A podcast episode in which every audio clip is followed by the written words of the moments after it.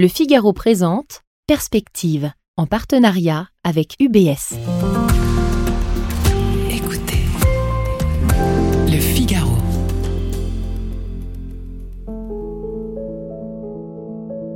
Perspective, regard sur une économie en mouvement, sixième et dernier épisode, le monde d'après. Dans les cinq premiers épisodes de Perspective, nous vous avons livré une photographie, un instantané de cette nouvelle économie qui était en train de se dessiner. C'était avant, avant la crise du Covid.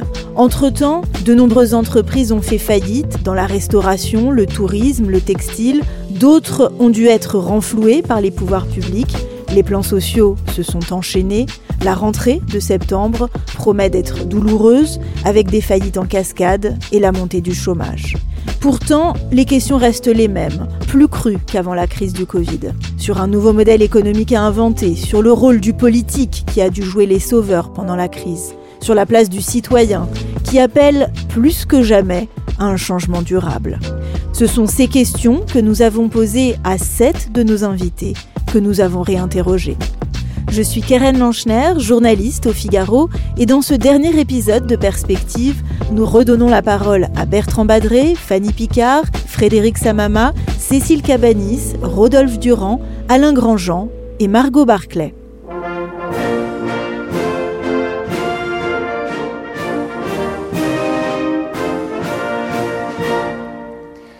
Mes chers compatriotes, nous sommes en guerre.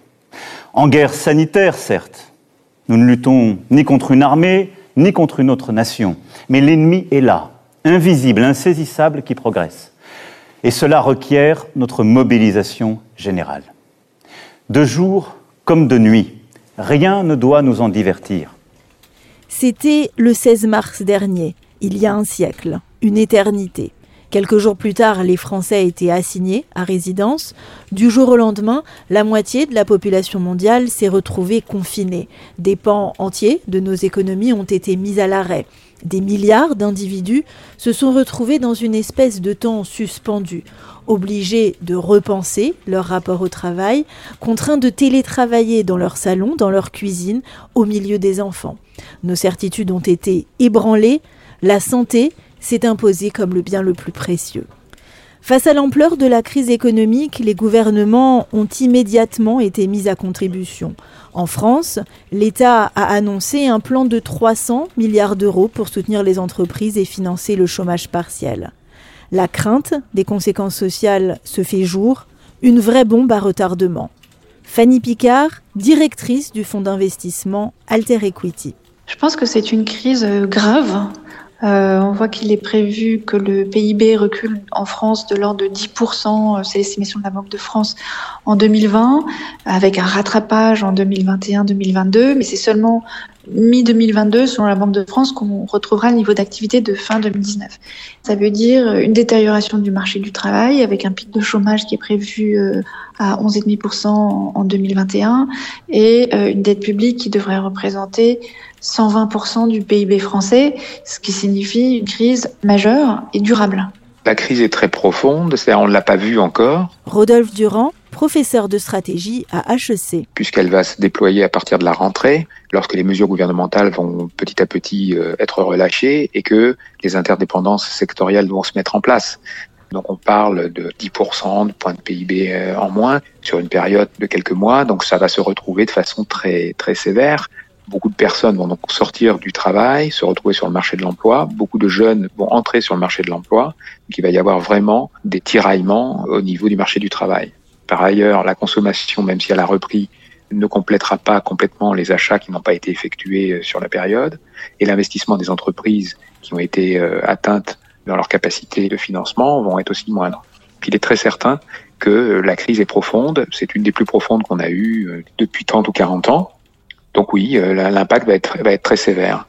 Nous, on pense pas que fin 2021, on sera revenu à la situation de 2019. Cécile Cabanis, directrice financière de Danone. Donc oui, la crise va être longue. Et après, effectivement, si on doit être reconfiné, si on replonge dans autre chose, euh, ce sera encore un autre scénario. Mais aujourd'hui, nous, on ne voit pas un scénario rapide de rebond. On est vraiment sur une convalescence lente globalement de l'économie.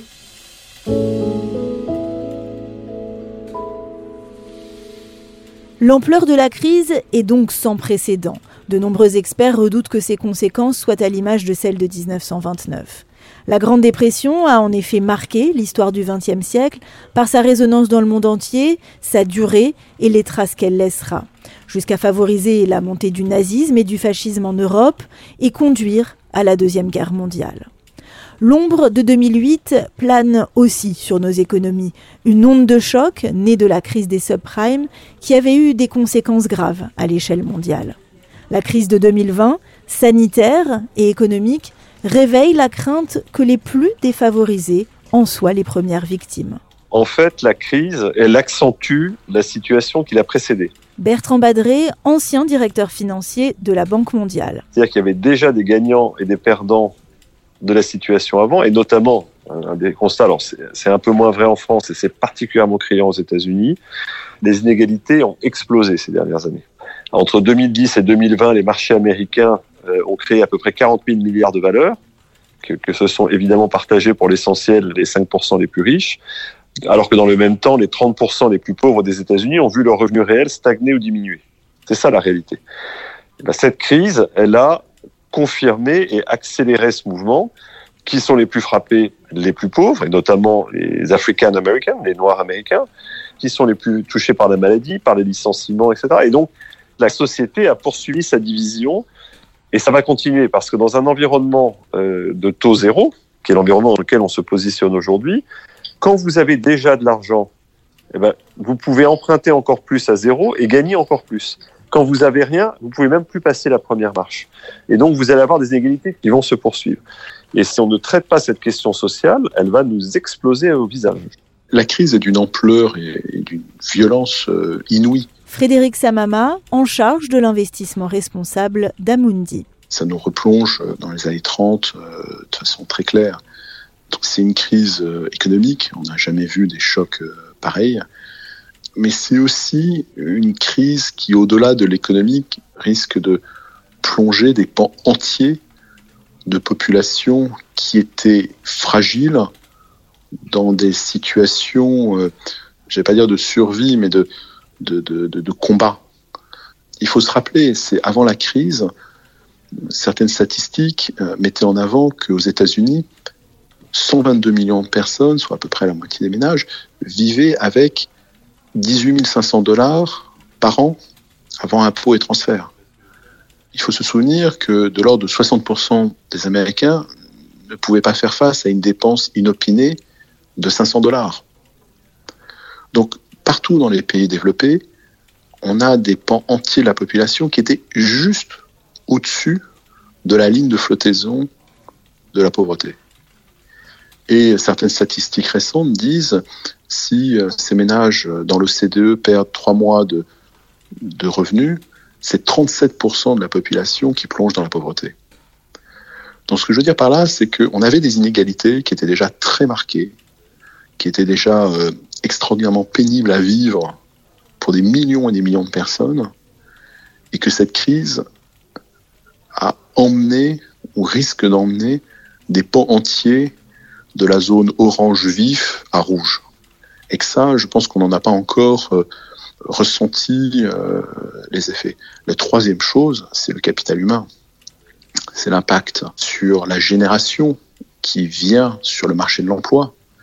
Toutes les études montrent que si vous rentrez sur le marché de l'emploi en situation de crise, c'est presque toute votre carrière qui sera impactée. Vous rattrapez jamais un point d'entrée bas en termes d'économie. Donc euh, c'est une crise d'une ampleur euh, inouïe en termes économiques, c'est une crise aussi en termes d'impact humain, à nous d'en tirer euh, toutes les leçons pour le futur.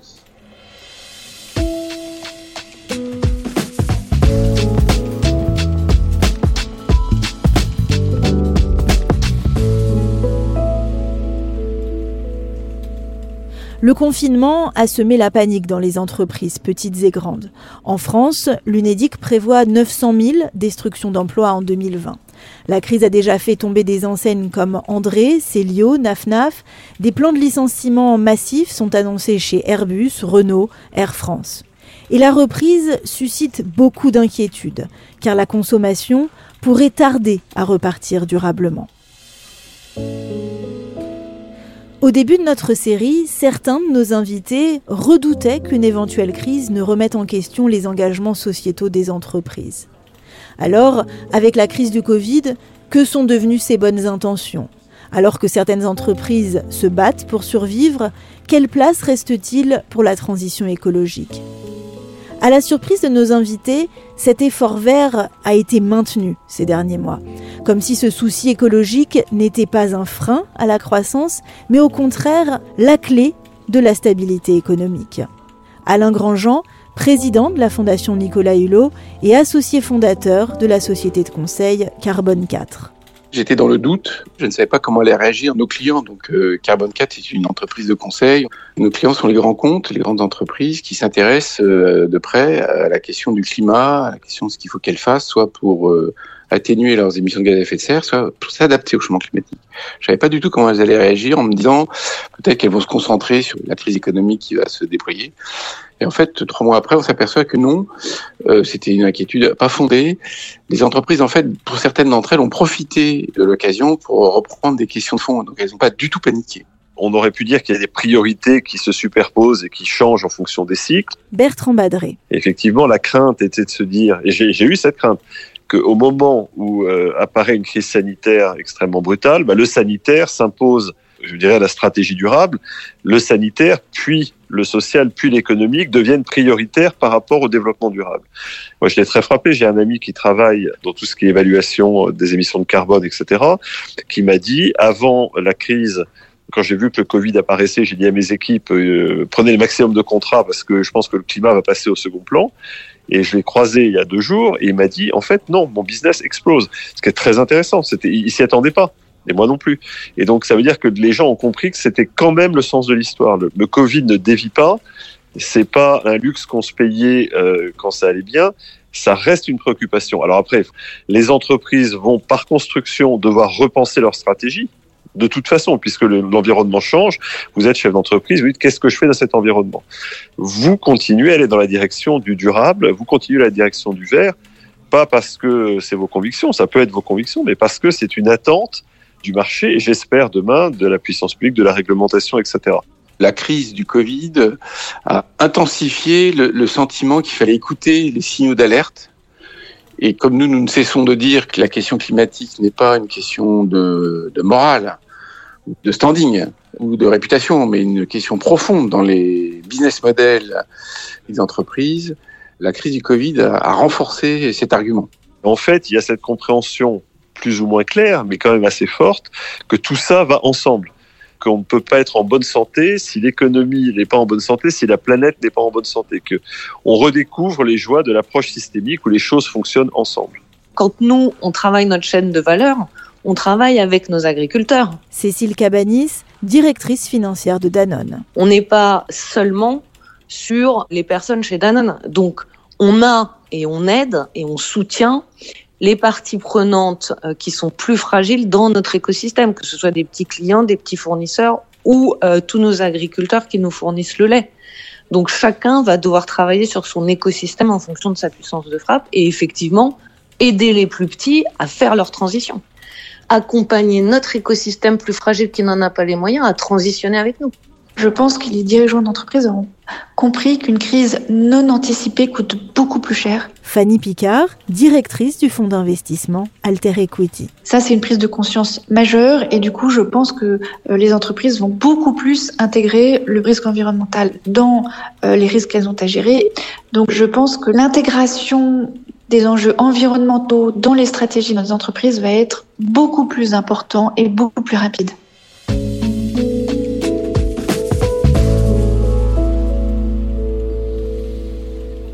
Fanny Picard évoque là la nécessité pour les entreprises d'intégrer les modèles de crise dans leur business plan et notamment le risque environnemental.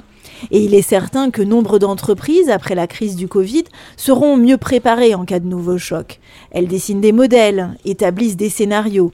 Cela requiert de l'agilité, de la cohésion au sein des équipes, la prise en compte des parties prenantes et de l'anticipation. Or, et vous allez l'entendre dans la bouche de Frédéric Samama et d'Alain Grandjean, les crises sont par définition imprévisibles et elles rendent vite obsolètes les modèles préétablis. Frédéric Samama, en charge de l'investissement responsable d'Amundi. Ce qu'on a observé, c'est une situation totalement inédite. C'est en effet une, prise de décision des pouvoirs publics qui était euh, est-ce que je maintiens une économie ou est-ce que je protège euh, euh, essentiellement un pan de ma population? Globalement, les pouvoirs publics ont tous tranché vers la première hypothèse, ce qui est un peu une première, et qui ne relève plus de l'économie, qui relève vraiment d'un choix sociétal. Et c'est là où je pense que ça va amener beaucoup de monde à réfléchir, parce que ça montre la limite de tous les modèles quand on est face à ce type de situation. Et c'est exactement un sujet d'un livre que nous avions sorti en janvier de cette année avec la Banque des règlements internationaux, avec la Banque de France et avec Columbia University. Nous avions publié un livre qui s'appelle The Green Swan. Le Green Swan, c'était en référence au Black Swan d'un auteur américain, Nicolas Taleb, qui avait mis en avant euh, un nouveau type de risque. Et là, nous, on avait dit, il y a peut-être encore une nouvelle catégorie. Le Green Swan, c'est un risque qui est très probable par opposition à des risques. Il y a toujours plein de risques, mais là, quand il est probable, très probable, il faut y prêter fortement attention. Mais ensuite, on disait aussi, ce sont des risques qui sont très complexes parce qu'il y a beaucoup de forces euh, inattendues et qui se répondent les unes les autres et de façon non linéaire. Et quand vous êtes dans ce type de situation, c'est très très très compliqué d'écrire un modèle. Et troisième chose, on disait, il y a des types de risques qui touchent à la vie humaine. Et là, les décisions ne sont plus économiques. Quand on a écrit ce livre, on avait en tête le climat. Risque probable, enfin même quasi certain, des forces dans tous les sens, des effets euh, physiques, il y a de plus en plus de typhons, il y a des risques réglementaires, il y a des évolutions de perception des sociétés. Et puis on disait, euh, n'oublions pas, le climat tue tue parce que les vagues de chaleur tuent les plus démunis.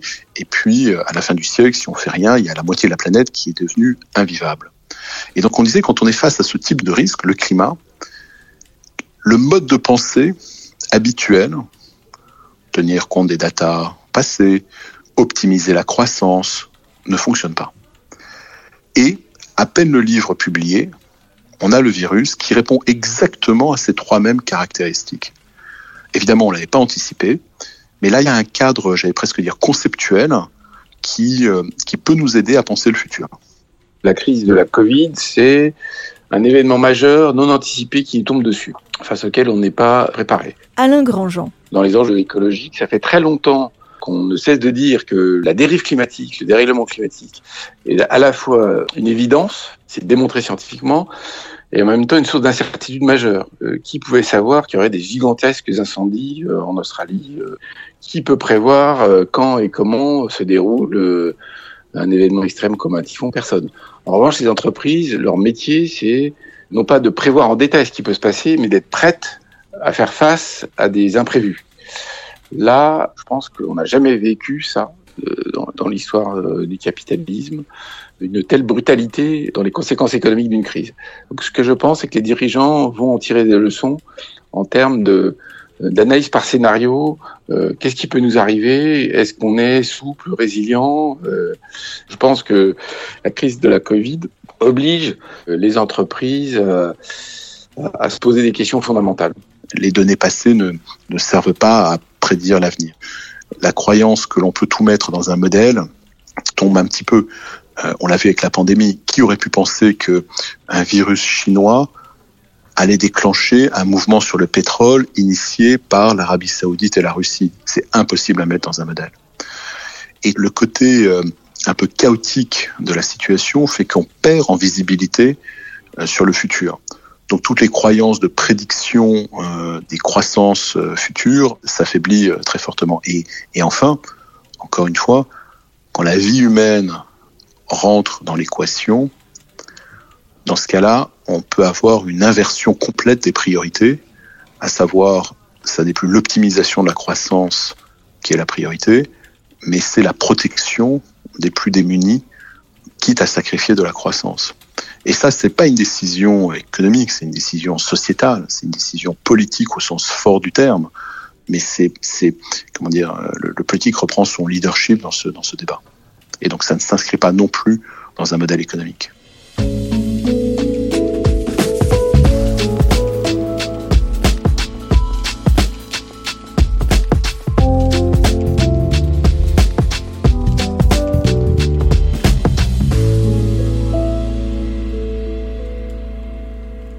Chaque crise amène son lot de surprises, d'événements inédits, mais aussi d'enseignements.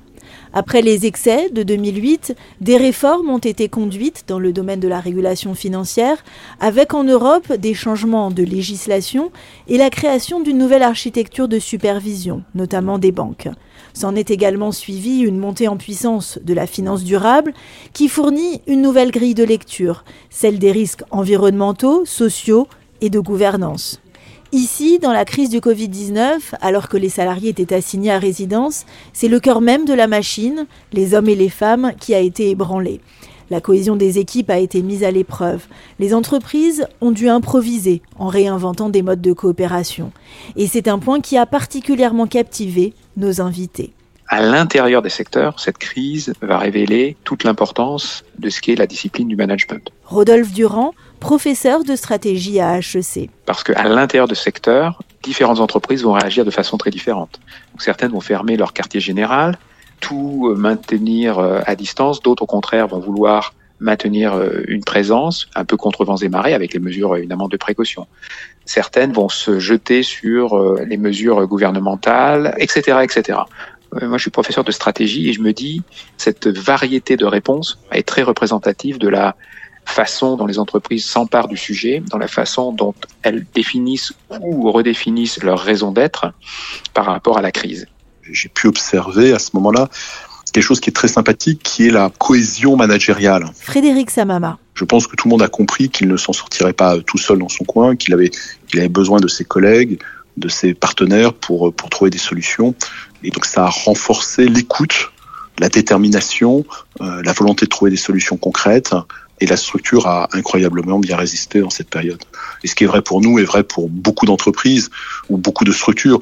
On a tous entendu les, les reportages sur les hôpitaux où face à des manques de produits de base, tout d'un coup, le chirurgien inventait quelque chose, ainsi de suite. Je crois que l'intelligence collective humaine est clairement ressortie pendant cette crise.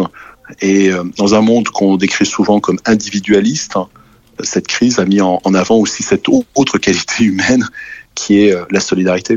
Parce qu'en vérité, face à, à l'adversité, seul, on ne peut pas réussir et que le groupe permet de résister face à, à des obstacles difficiles. Au niveau des équipes et du travail, les équipes se sont très vite adaptées. Cécile Cabanis, directrice financière de Danone. Et elles ont réussi à se réinventer. Finalement, les process étaient plus là, les process classiques, les silos, les organisations. Et donc, on a vu des équipes extrêmement agiles se réinventer, une résilience extrêmement forte et c'est aussi pourquoi aujourd'hui on voit euh, des gens qui sortent de tout ça très fatigués.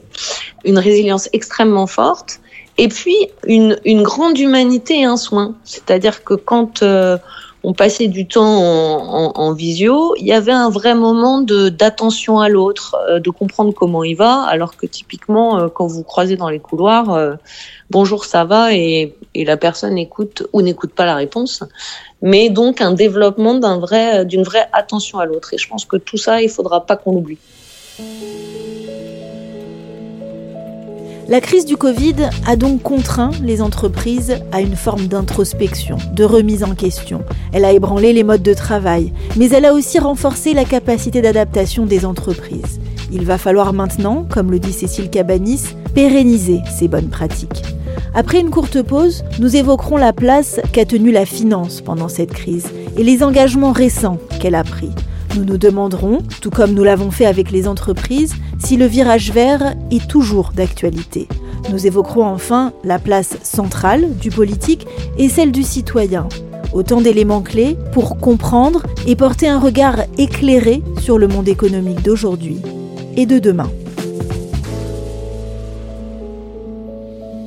la série Perspective vous est proposée en partenariat avec UBS. UBS, une banque engagée historiquement dans l'investissement responsable. L'investissement socialement responsable va-t-il devenir la norme dans la finance Malgré l'ébranlement économique dû au coronavirus, UBS reste résolument optimiste. Joanne Rivalan, président d'UBS, la maison de gestion, prédit à l'investissement socialement responsable un avenir prometteur. La prise de conscience des enjeux environnementaux ou sociétaux est désormais réelle. La finance responsable, c'est-à-dire la finance qui est remise au service de l'économie réelle, c'est un nouveau standard, clairement, 100% des acteurs seront impliqués. Pour UBS, l'essor de la finance responsable va clairement dépendre de son efficacité concrète dans les années qui viennent. Typiquement, la mesure du ralentissement du réchauffement climatique ou la réduction des inégalités dans le monde. Pour en savoir plus sur l'engagement d'UBS dans la finance durable, rendez-vous sur le site ubs.com.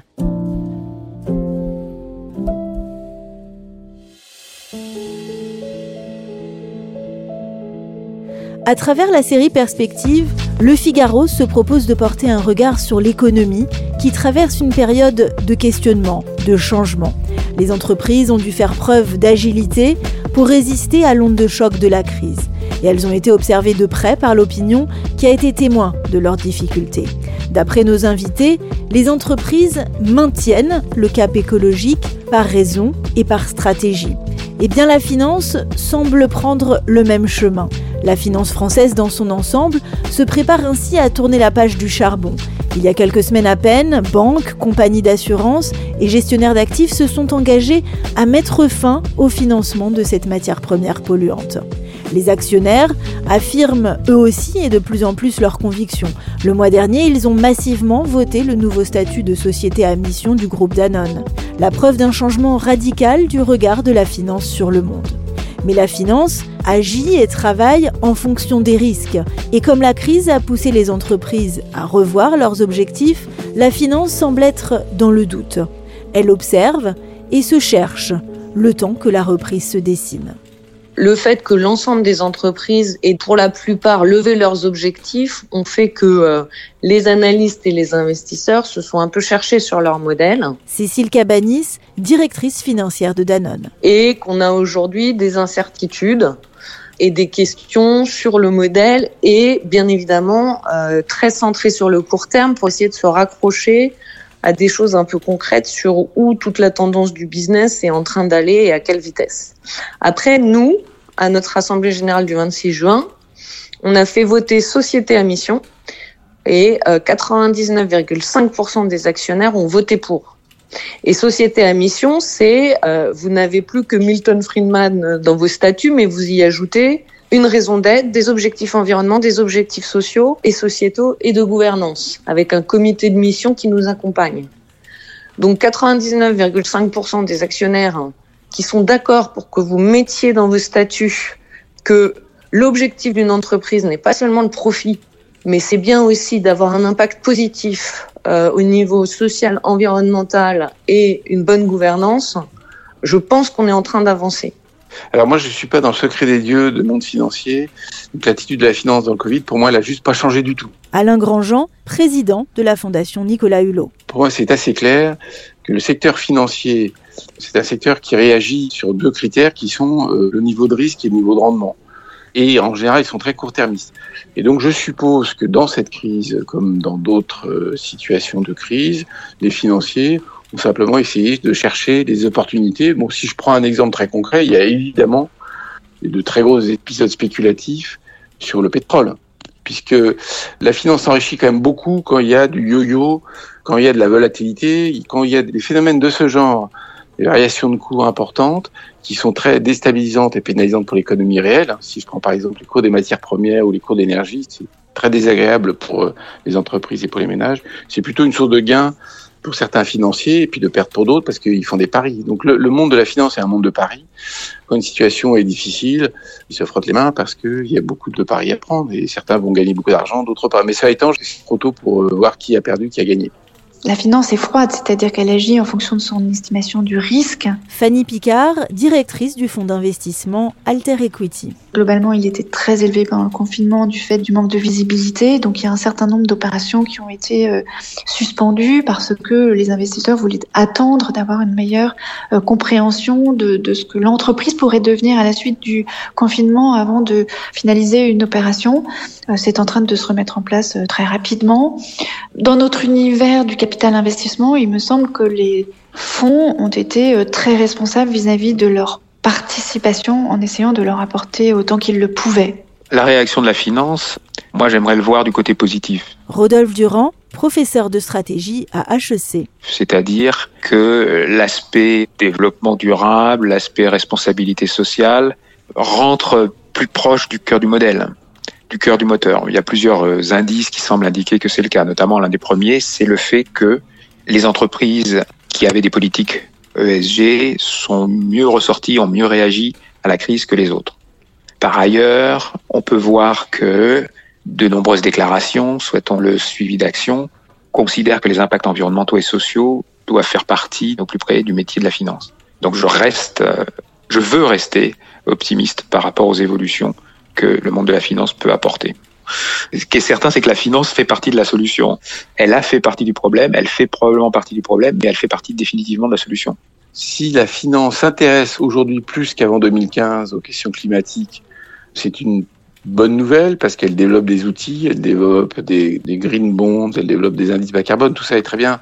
Mais tout ceci est du ressort de démarches volontaires. Et pour que ça se généralise de manière massive à l'ensemble de la finance et au monde entier, euh, de sorte qu'on tienne vraiment sérieusement en compte les enjeux écologiques et les enjeux de bien commun, je ne vois pas d'autre solution que ce soit pris en charge par les garants d'intérêt général, donc euh, les États, les groupements d'États, voire les dispositifs interétatiques.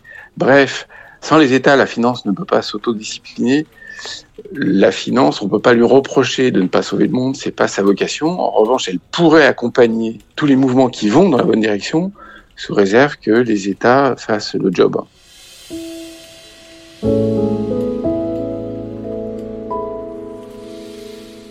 Cette crise aura été marquée sans aucun doute par le retour du politique au centre du jeu. Mes chers compatriotes, pour la vie économique, aucune quelle que soit sa taille, ne sera livrée au risque de faillite. Nous mettons en place un dispositif exceptionnel de report de charges fiscales et sociales, de soutien au report d'échéances bancaires et de garantie de l'État à hauteur de 300 milliards d'euros pour tous les prêts bancaires contractés auprès des banques. Nous serons au rendez-vous pour que notre économie soit préservée dans cette période si dure. Quand l'épidémie a démarré, les États ont dû vite réagir et la mise en œuvre des confinements a varié d'un pays à l'autre. Région par région, comme en Chine ou en Italie au début de la crise, à l'échelle du pays entier, comme en France ou en Allemagne. Confiner, c'est sauver des vies, mais confiner, c'est aussi fragiliser son économie. Et lorsqu'une économie vacille, ce sont des vies humaines qui sont impactées. Une frontière délicate, un choix impossible, cornélien. Certains pays comme la Suède ou le Danemark ont fait le choix de ne pas confiner, un choix qui semble s'avérer doublement perdant. Les gouvernements ont pris leurs responsabilités, marquant ainsi leur place et leur force. On voit bien que ceux qui ont choisi une stratégie différente, la Grande-Bretagne au début, la Suède et quelques autres, bah, finalement, ils ont perdu sur les deux plans. Bertrand Badré, ancien directeur financier de la Banque mondiale. Ils ont eu les mêmes pertes euh, en vie humaine et le même coût économique. Je me souviens, quand l'Italie a décidé de confiner la Lombardie et la Vénétie, on s'est dit, mais comment est-ce qu'on peut confiner une région? Et on n'avait aucune idée à ce moment-là, fin février, qu'un mois plus tard, 50% des habitants de la planète seraient confinés. Donc je pense que la décision a été prise, je pense que le politique a pris ses responsabilités et que en se retournant, bah, c'est ce qu'il fallait faire, parce que ceux qui l'ont pas fait ont fini par payer deux fois, et en termes de vie et en termes d'économie. Je pense qu'on est dans une situation euh, assez paradoxale au sujet de la place du politique parce que les États ont clairement été placés au centre du jeu. Fanny Picard. Euh, leur rôle a été majeur pour organiser la sécurité des citoyens, le soin des malades et en parallèle limiter les catastrophes économiques liées au confinement. Et ce qui est paradoxal, c'est que ce renouveau du rôle des États, de l'importance reconnue aux États, se place au moment même où ils sont assez critiqués pour leur impréparation et du coup leur légitimité est fragilisée. En tout cas, je pense vraiment euh, que durablement, le rôle des États sera majeur pour organiser la sortie de crise. Le politique au sens de l'État est partout. Euh, il y a des plans de soutien annoncés à toutes les industries absolument tous les jours. Les banques centrales euh, prêtent, financent, soutiennent. D'une certaine manière, l'État, les États deviennent obèses. Mais est-ce qu'ils sont pour autant centraux au sens plus fort, etc. C'est pas sûr. Euh, est-ce que les États sont vraiment stratèges ou est-ce qu'ils ont juste réagi? Est-ce qu'ils nous disent où on va? Et est-ce que c'est d'ailleurs une bonne chose que l'État décide pour nous? La tentation du politique d'intervenir dans les choix des différentes entreprises. Rodolphe Durand. Ben, cette tentation doit être restreinte au strict minimum. Je pense que le politique doit sortir un petit peu ses mains du, du moteur, établir des mesures d'accompagnement, sanctionner les fraudeurs euh, lorsque c'est nécessaire, mais en même temps laisser les décideurs ajuster euh, les mesures qu'ils souhaitent prendre et les décisions qu'ils souhaitent prendre à leurs propres organisations. Il y a pu avoir des tendances notamment en France, mais dans d'autres pays également, à ce que le politique se mêle euh, du management. Je pense que ce n'est pas nécessairement la bonne direction à adopter. Ces grands épisodes montrent qu'on a besoin de l'État et que les marchés ne suffisent pas eux-mêmes. Alain Grandjean. Donc, ce que je crois, moi, très profondément, c'est que le point d'équilibre entre euh, l'État et les marchés est en train de basculer, non pas vers un tout État en se disant les marchés euh, sont inefficaces et incompétents, mais vers une relégitimation des rôles économiques de l'État. Dit autrement, ce qu'on abandonne aujourd'hui, après ces événements-là, c'est l'idée que les marchés seuls peuvent satisfaire tous les besoins de l'économie, du social et de l'écologie. Je crois que le lien un peu distendu auparavant entre euh, les activités économiques et puis effectivement le rôle des gouvernements, bah, s'est renforcé puisque beaucoup des décideurs économiques ont dû se retourner vers les gouvernements respectifs afin de voir euh, quelles étaient les mesures, les liens euh, qui pouvaient être établis, le soutien qui pouvait être apporté. Donc je crois que ça a renforcé ce lien d'implantation nationale des différents acteurs économiques.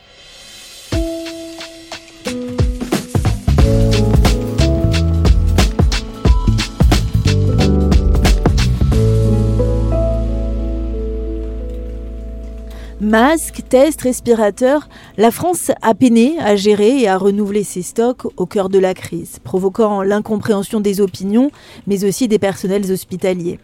La chasse aux masques a donné lieu à une vraie foire d'empoigne entre les États, jusque sur les tarmacs des aéroports, où les Américains étaient accusés de surenchérir pour obtenir la marchandise.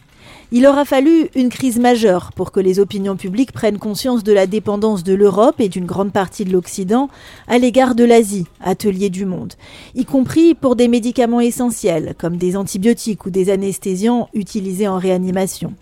Il est désormais question de rapatrier une partie des chaînes de production, de relocaliser, pour restaurer la souveraineté sanitaire des États. L'heure semble être alors au repli, réflexe de survie en temps de crise. Les États-Unis quittent l'OMS, l'OMC se meurt, l'Europe peine à agir d'une seule voix. Et ce, alors même que sur les enjeux de santé, de transition verte, la coopération mondiale n'a jamais été aussi nécessaire. Dans le monde d'aujourd'hui, les États sont plus forts en termes de souveraineté. Bertrand Badré. Tout le monde dit qu'il faut refaire des frontières, refaire des murs, rapatrier les choses chez soi et on retrouve un jeu diplomatique euh, qui est plus rugueux. J'habite aux États-Unis, moi la préoccupation des Américains c'est l'émergence de la Chine, et j'imagine que vous allez en Chine, la préoccupation c'est l'émergence des États-Unis.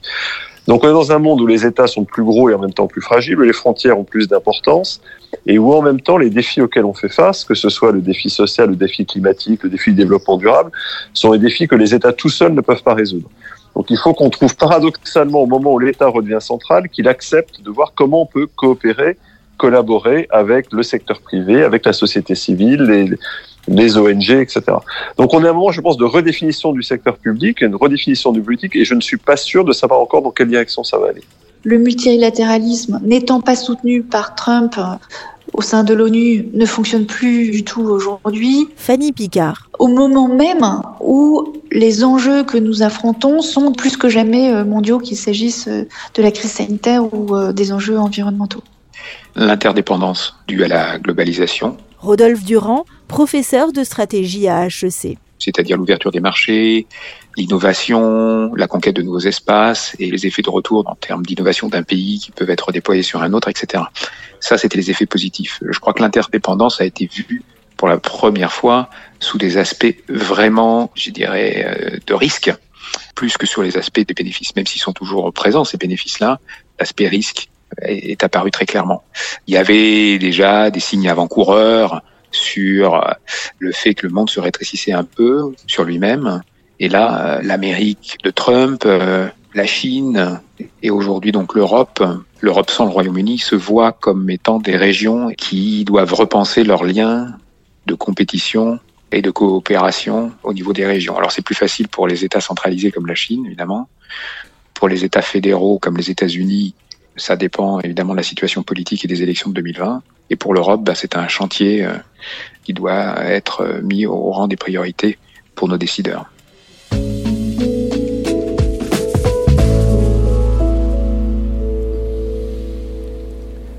J'ai une certitude. Plus nous agirons ensemble, et vite, plus nous surmonterons cette épreuve. Plus nous agirons en citoyens, plus vite nous sortirons de cette vie au ralenti. Y sont-nous, individuellement et collectivement, à la hauteur du moment Nous avons consacré l'épisode précédent à la place du citoyen, car c'est à lui que se destine la série Perspective. Son rôle n'a jamais été aussi présent. On l'a vu chaque soir applaudir à ses fenêtres les personnels soignants. On l'a vu changer ses habitudes alimentaires pendant le confinement, cuisiner, faire son pain, privilégier les circuits courts. Et hasard du calendrier, c'est au moment du déconfinement que la Convention citoyenne pour le climat a rendu ses propositions. Convention créée avant la pandémie en réponse à la crise des Gilets jaunes. Cette convention a présenté 149 recommandations où se télescope souci environnemental et économie durable.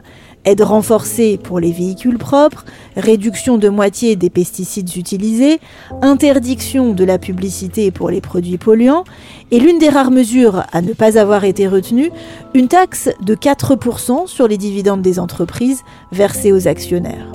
Toutes ces recommandations témoignent de cette prise de conscience citoyenne. Mais alors que la crise du Covid-19 est passée par là, quel est donc le nouveau visage du citoyen? Alain Grandjean, président de la Fondation Nicolas Hulot. Il me semble que la crise du Covid, avec des milliards de personnes qui ont été confinées, avec la sensation qu'on dépendait les uns des autres, que ce soit pour les médicaments, que ce soit dans le mauvais sens pour les risques de transmission d'une maladie, fait prendre du recul aux citoyens. Donc il me semble que le citoyen, après la crise du Covid, attache plus d'importance à des enjeux globaux. Le climat est un enjeu global, la perte de biodiversité est un enjeu global, donc le nouveau citoyen, si j'ose dire, va exercer une pression politique beaucoup plus, une attente politique beaucoup plus importante face aux politiques. Le politique, il est toujours la dernière roue du carrosse, il attend l'opinion, et là je crois que durablement, l'opinion va lui demander des comptes pour faire en sorte que nos écosystèmes, notre planète soient en bon état. Je pense que les citoyens ont compris distinctement ou indistinctement que cette crise en précède d'autres, notamment environnementales, d'ampleur probablement encore plus importante. Fanny Picard, directrice du fonds d'investissement Alter Equity. Il sort de cette crise ébranlé, euh, désorienté, à la recherche de sens. Et je pense qu'il va faire évoluer ses comportements vers plus de responsabilité, à la fois dans sa consommation, dans son attente vis-à-vis de l'entreprise dans laquelle il travaille et aussi à différents autres égards, dont euh, l'épargne. Et il va demander beaucoup plus aux établissements dans lesquels son épargne est gérée et en vérifiant que c'est de façon euh, utile. L'attente de la société euh, évolue en ce sens. Moi, j'ai l'impression que le citoyen s'est renforcé dans ses travers. Rodolphe Durand. Celui qui était le plus engagé est encore plus engagé et le profiteur a plus profité.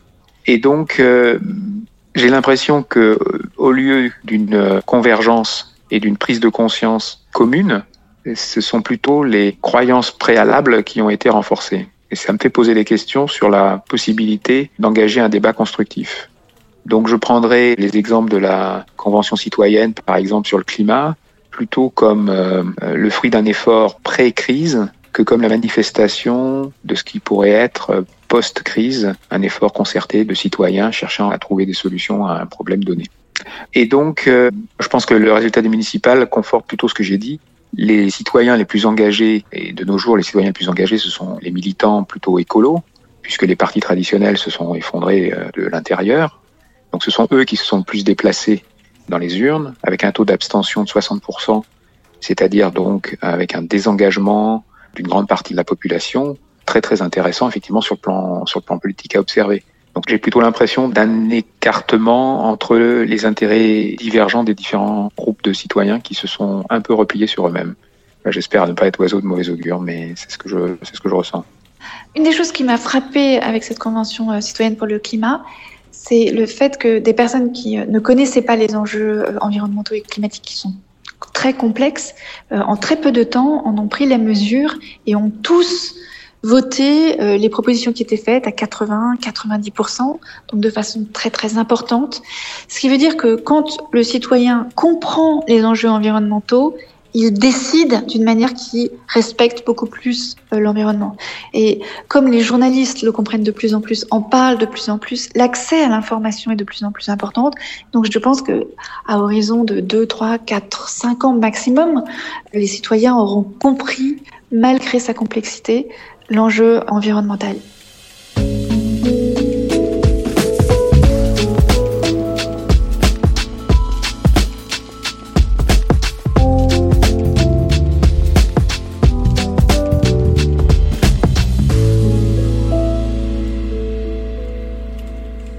Alors, à la lueur de cette crise historique qui a uni dans un destin inédit plus de 4 milliards d'individus et qui marquera à vie les consciences, quelles sont les leçons à retenir économiques, stratégiques, mais aussi philosophiques? À quoi ressemblera, si tant est que nous réussissions à le faire émerger, ce fameux monde d'après? Est-ce qu'on peut voir quelque chose de positif dans cette crise? L'acceptation de la fragilité. Frédéric Samama, en charge de l'investissement responsable d'Amundi. Ça sonne comme un mot euh, non économique, un mot euh, un peu fragile lui-même, un peu, un peu poétique, mais il y a tout un courant de pensée au XXe siècle, par un auteur par exemple comme Emmanuel Levinas, qui met en avant la fragilité du visage euh, et qui, cette fragilité, a maintenant une responsabilité vis-à-vis d'autrui. Et peut-être, si on se met à rêver, ce moment de crise, qui n'est pas la fragilité du visage d'autrui, mais la fragilité de la planète par le virus, mais qui amène aussi une reconnaissance de la fragilité liée au climat, peut être une porte ouverte vers cette prise de conscience de la fragilité qui remet en cause des schémas très ancrés de propriété, de, de, destruction possible, eh bien, la, entre guillemets, la planète aurait fait un bond extraordinaire en avant. Moi, je pense qu'aujourd'hui, on a effectivement une opportunité unique Cécile Cabanis, directrice financière de Danone. De repenser la façon dont on est ensemble les uns les autres, euh, citoyens, entreprises, gouvernements, et dont on peut travailler ensemble vers le monde qu'on veut et vers un futur désirable. Moi, je pense qu'il faut qu'on donne aux personnes un futur désirable, une espèce de boussole. Et une fois qu'on a cette boussole, bah peut-être il faudra qu'on passe par des chemins un peu sinueux, etc mais, mais garder cette boussole en tête et, et engager tout le monde vers ce même but. Il n'y a que comme ça qu'on y arrivera. Et je pense qu'effectivement, la crise euh, qu'on a là, elle nous a créé un peu un, un ennemi commun. Et donc, je pense qu'on peut vraiment s'appuyer sur ces côtés-là de la crise pour, euh, pour repartir différemment ensemble. Et dans plus de diversité, dans plus d'inclusion et dans plus d'humanité. Je ne crois pas qu'il y ait un monde d'après, il y, a, que des mondes présents. Rodolphe Durand. Donc la période qu'on va vivre à la rentrée et au cours de l'année qui vient, ce sera une accélération des tendances observées depuis 2015 finalement, c'est-à-dire euh, la constitution euh, de pôles régionaux en opposition euh, et coopération, donc des relations un peu complexes, un recentrage sur du soft power autour des valeurs des différents modèles de capitalisme financier aux États-Unis, capitalisme d'État en Chine et capitalisme européen à déterminer. Et puis, effectivement, au niveau territorial, au lieu de considérer les territoires comme étant tous euh, uniformes, ben oui, il va y avoir euh, des points de fixation euh, autour du Covid ou autour de certaines crises industrielles. Donc ça ne va pas être uniforme et plan, mais ça va être des creuses et des bosses hein, que les décideurs locaux et les décideurs nationaux vont devoir chercher à uniformiser pour que la douleur soit la moindre possible. Alors sur le monde d'après, il faut retrouver une capacité à agir au niveau mondial. Bertrand Badré, ancien directeur financier de la Banque mondiale. Et ce qui est dramatique, c'est que cette crise a plutôt montré qu'on n'en était pas très capable et que plutôt que d'accélérer une convergence mondiale, on a plutôt accéléré une fragmentation mondiale. C'est pour moi le, le, sujet de préoccupation majeur en sortie de crise. Deuxièmement, c'est une crise qui nous rappelle qu'il faut réfléchir de manière un peu systémique. Comment interagissent les sujets? Comment est-ce que, encore une fois, l'environnement, la santé, le social, comment est-ce qu'on appréhende ces questions, notamment dans les priorités de nos systèmes économiques et financiers et puis, ce qui était très intéressant, c'est que cette crise, comme toutes les crises, il y avait Chateaubriand une très belle phrase, et les moments de crise produisent un redoublement de vie chez les hommes. Ça a été aussi la révélation d'une capacité d'innovation, d'invention, d'énergie, etc. On vous aurait dit il y a six mois, on va pouvoir arrêter toute l'économie, euh, les gens vont rester chez eux et euh, les hôpitaux vont fonctionner, etc. Euh, tout le monde aurait été un peu hésitant. Ben, ça, c'est fait, on en est sorti, donc on y arrive. Donc c'est rassurant de voir quand on a une priorité qui s'impose, ben, l'homme est capable d'y faire face. Mes chers compatriotes, nous y arriverons, nous gagnerons. Mais cette période nous aura beaucoup appris. Beaucoup de certitudes, de convictions sont balayées, seront remises en cause. Beaucoup de choses que nous pensions impossibles adviennent. Ne nous laissons pas impressionner. Agissons avec force. Mais retenons cela. Le jour d'après, quand nous aurons gagné, ce ne sera pas un retour au jour d'avant. Nous serons plus forts moralement, nous aurons appris. Et je saurai aussi avec vous en tirer toutes les conséquences. Toutes les conséquences.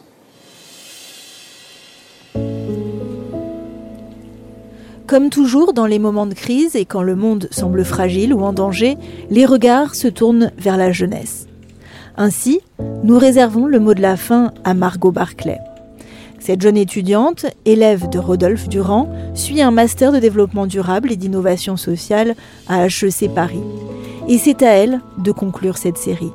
Comment rêve-t-elle le monde de demain? Nous l'interrogions en février dernier, avant même que la crise actuelle ne se déclare brutalement. Et ces mots, vous allez l'entendre, résonnent encore plus aujourd'hui. Margot Barclay. Je pense que les étudiants doivent réfléchir au passé en général, à l'histoire, pour comprendre comment est-ce qu'on peut avancer depuis ici, comment est-ce qu'on peut avancer en tant que groupe et ne pas créer des inégalités de plus en plus importantes dans un monde qui est de plus en plus divisé, mais avec des problématiques de plus en plus mondiales. Donc vraiment d'essayer de faire un lien entre les problèmes sociaux la situation d'urgence climatique dans un système capitaliste dans lequel nous vivons, où les entreprises jouent un rôle extrêmement important alors le modèle capitaliste, je pense, est en crise. Beaucoup de gens pensent que c'est la base de tous nos problèmes. Je pense que oui, il faut réfléchir à comment est-ce qu'on va transformer le capitalisme, pas forcément le détruire. En cours, on nous avait demandé un jour est-ce que c'est plus facile d'imaginer la fin du capitalisme ou la fin du monde? Et c'est vrai que c'est plus facile de penser que la fin du monde. Il faut vraiment réfléchir à ces problématiques comme des opportunités de redéfinir un système et pas forcément euh, comme la fin du monde, parce que sinon, euh, à quoi sert notre, euh, notre vie Donc je pense que oui, je suis optimiste et je pense qu'il faut que tout le monde le soit. Donc le, futur, le futur nous attend.